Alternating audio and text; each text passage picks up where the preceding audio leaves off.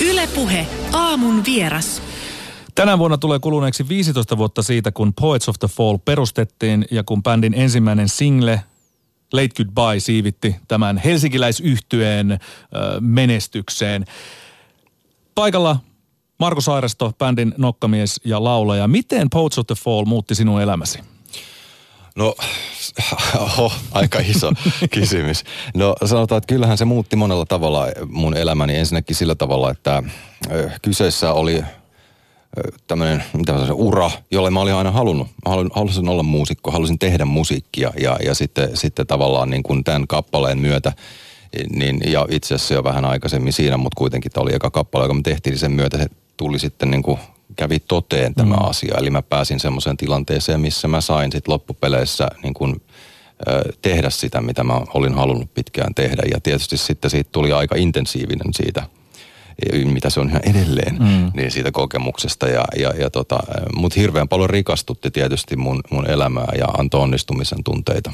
No ennen Poets of the Fallia sä pyöritit mainosalan yritystä ja mm. musiikki oli lähinnä rakas harrastus siinä taustalla. Ja sä otit aika kovan riskin, kun päätit irtisanoa kämppäs, myyt autos, muutit vanhempiesi kellariin, että sait Juu. rahoitettua tämän ensimmäisen Poets of the Fallin levyn.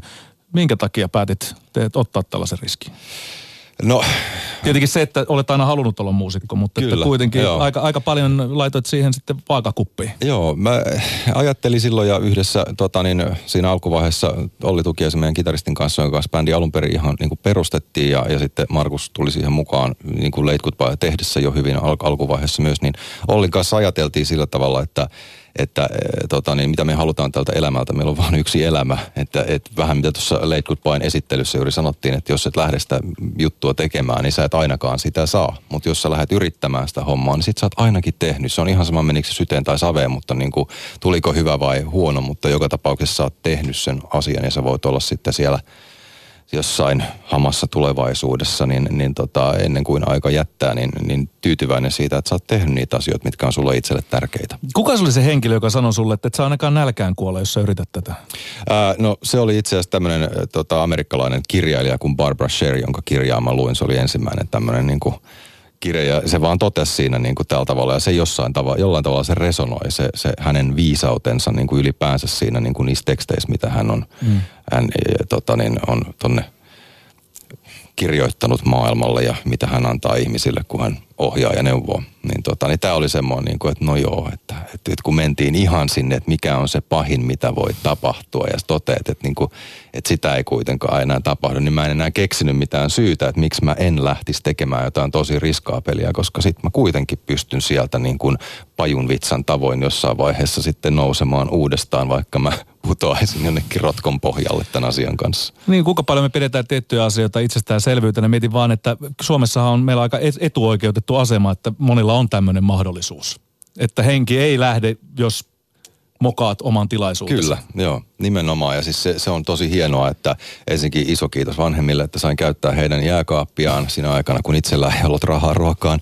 Ja, ja, tota, niin, ja sitten myös tietysti meillä on sellainen yhteiskunta, joka onneksi kuitenkin vielä niin kuin, niin kuin hyvin pitkälle toimii ja sillä tavalla mahdollistaa sen. Mutta, mutta myöskin se, että, että niin kuin, jos ei ajattele sitä, että heittäytyy kenenkään muun varaan, niin se, se niin kuin uskomus ja se, se tavallaan niin kuin realistinen ajatus siitä, että okei, että mä voin yrittää asioita ja mä mm. voin epäonnistua, mä voin mogata, mutta mä voin myös sen jälkeen jatkaa mun elämää, oppia niistä epäonnistumista, niistä mogista, jatkaa mun elämää, ohjata sitä suuntaa. Mm. mä en ole tavallaan niinkään ennalta määrätyn kohtalon tavallaan niin kuin toteuttaja, vaan mulla on itsellä mahdollisuus vaikuttaa niihin mun omiin asioihin.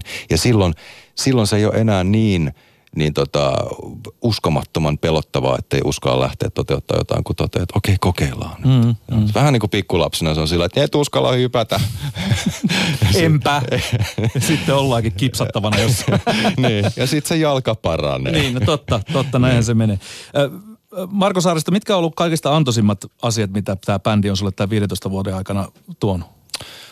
Vau, wow. niitä on aika paljon, hirveän hyvä kysymys, mutta aika paljon siinä on tekemistä varmaan sen kanssa, että, että niin kuin näkee mihin itse pystyy, on saanut nähdä ja kokea tätä maailmaa, maailman ihmisiä ja tehdä sitä mitä niin kuin haluaa.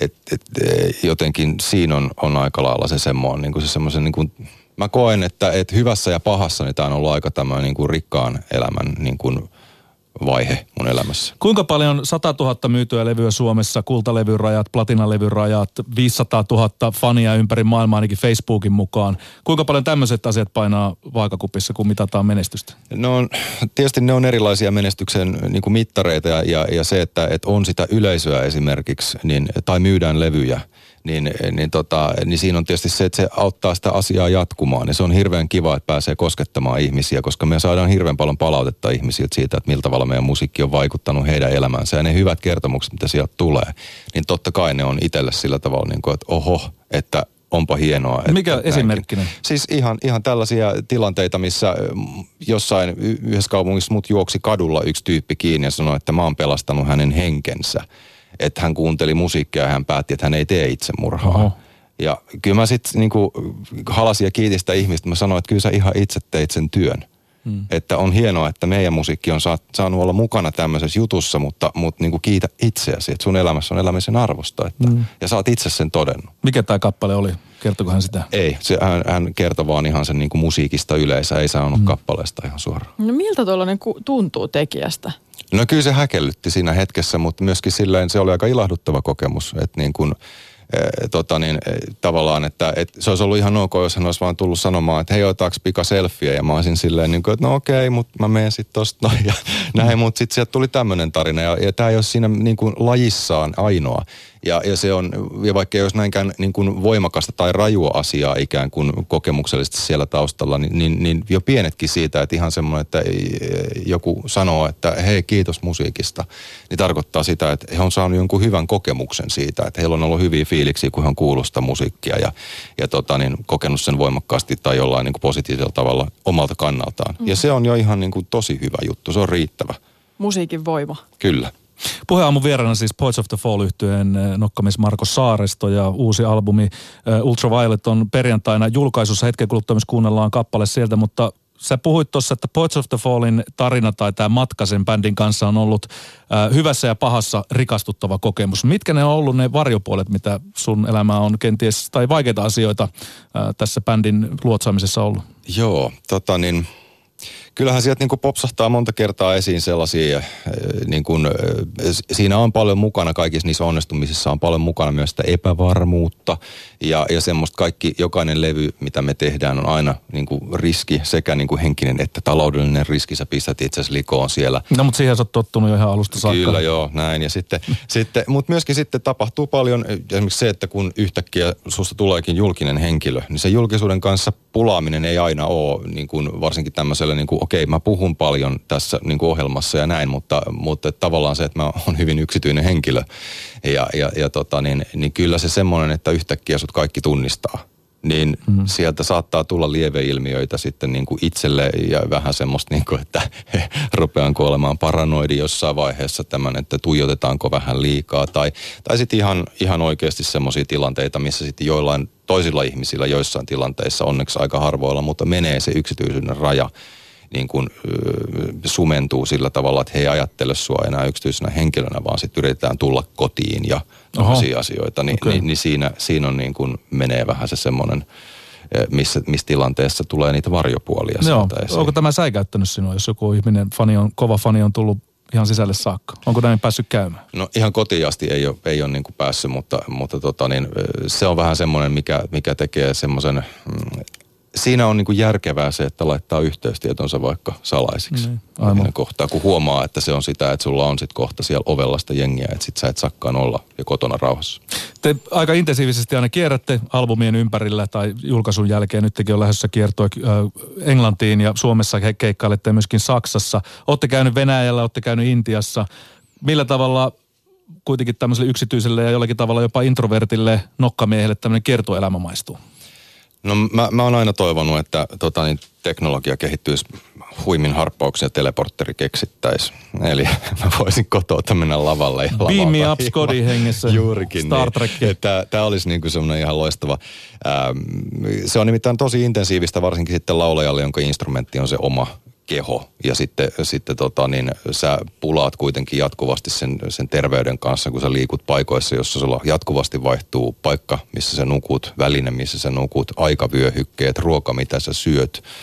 Ja, ja tota, niin tapaat paljon ihmisiä, niin siinä saat olla aika varuilla sen kanssa, että et, tota, pysyt terveenä, että pystyt tekemään ne kiertueet. Ja sitten sitä on monta kertaa kiertueen jälkeen aivan, niin kuin, aivan yliväsynyt. Mm. Että sitten pitää palautua siitä, mutta tietysti mä oon tottunut siihen, että mä otan sitten sen ajan, että mä palaudun, että mä voin jatkaa tehdä sitä työtä ja nauttia niistä puolista siitä työstä, mistä mä nautin siitä interaktiosta, mikä tapahtuu siellä lavalla ihmisten kanssa, siitä itse laulamisesta ja tämmöisestä näin. Että.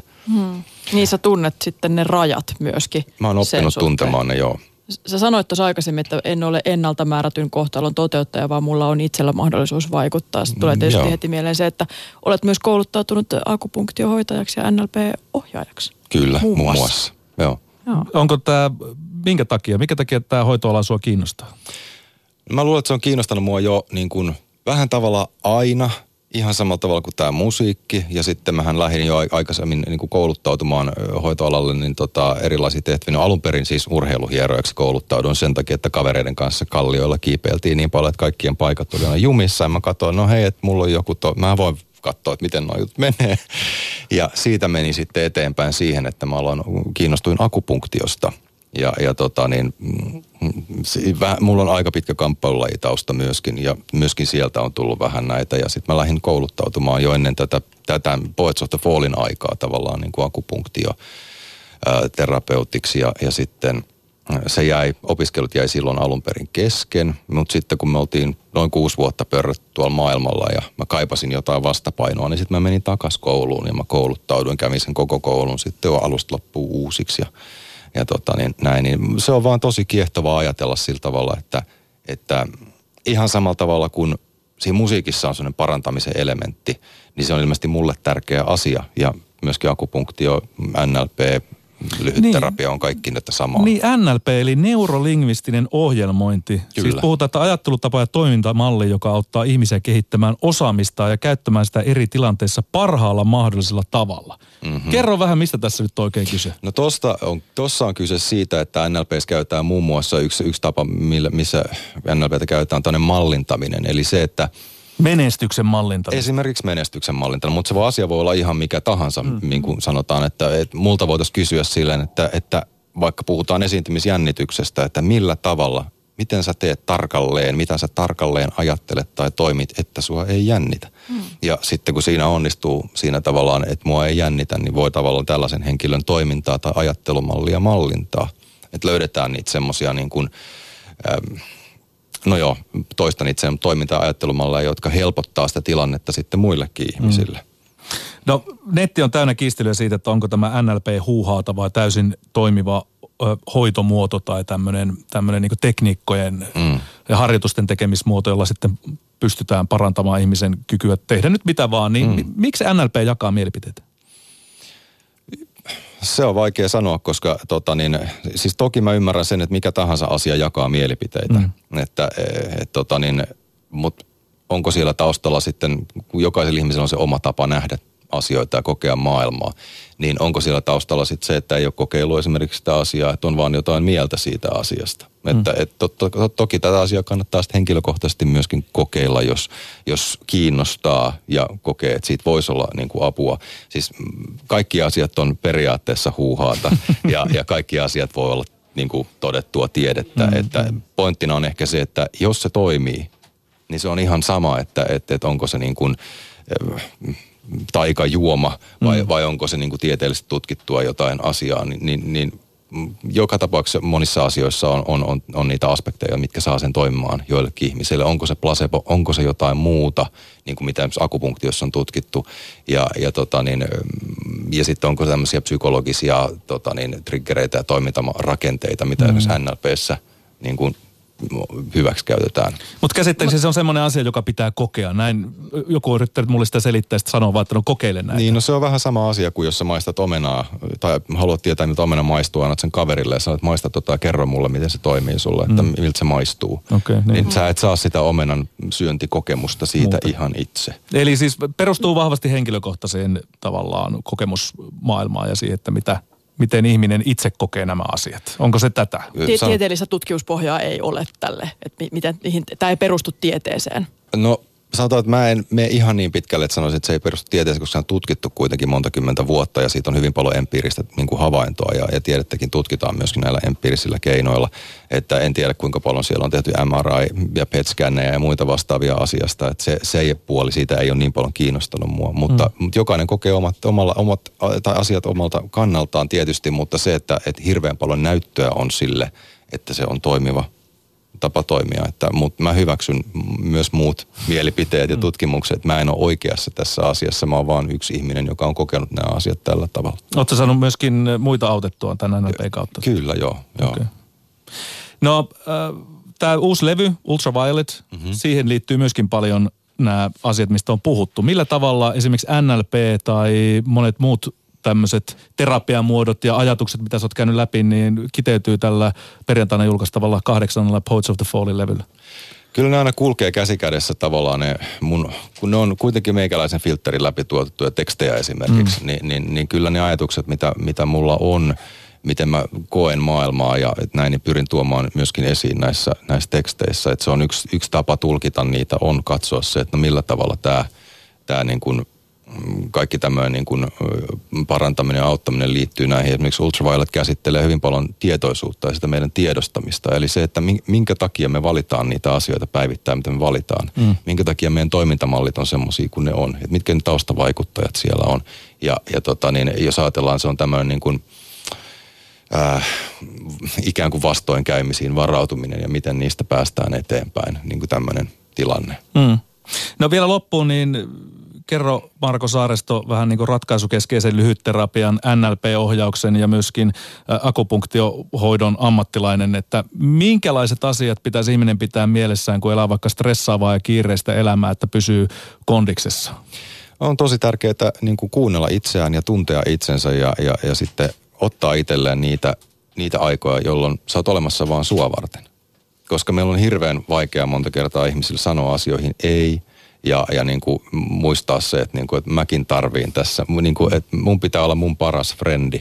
Että niin kuin jos ajatellaan, että mä olisin mun lapsi, niin miten mä haluaisin, että mun lapsella asiat on ja, ja niin kuin, että hän saa viettää omaa aikaansa ja syödä ja nukkua ja terveellisesti elää ja näin, niin, niin, niin esimerkiksi tämmöinen asia voisi olla rakentava tapa katsoa asioita. Kiinnostava, kiinnostava metafora ja ajatusmalli muutenkin, että mitä jos olisin itse itseni lapsi, niin mitä haluaisin sille varmaan kaikkein parasta ja hyvää, näinhän se menee. Kiitoksia Marko Saaresto Kiitos. ja onnea vaan tuleville kiertoille ja koita jaksaa, kyllä se teleportti vielä keksitään.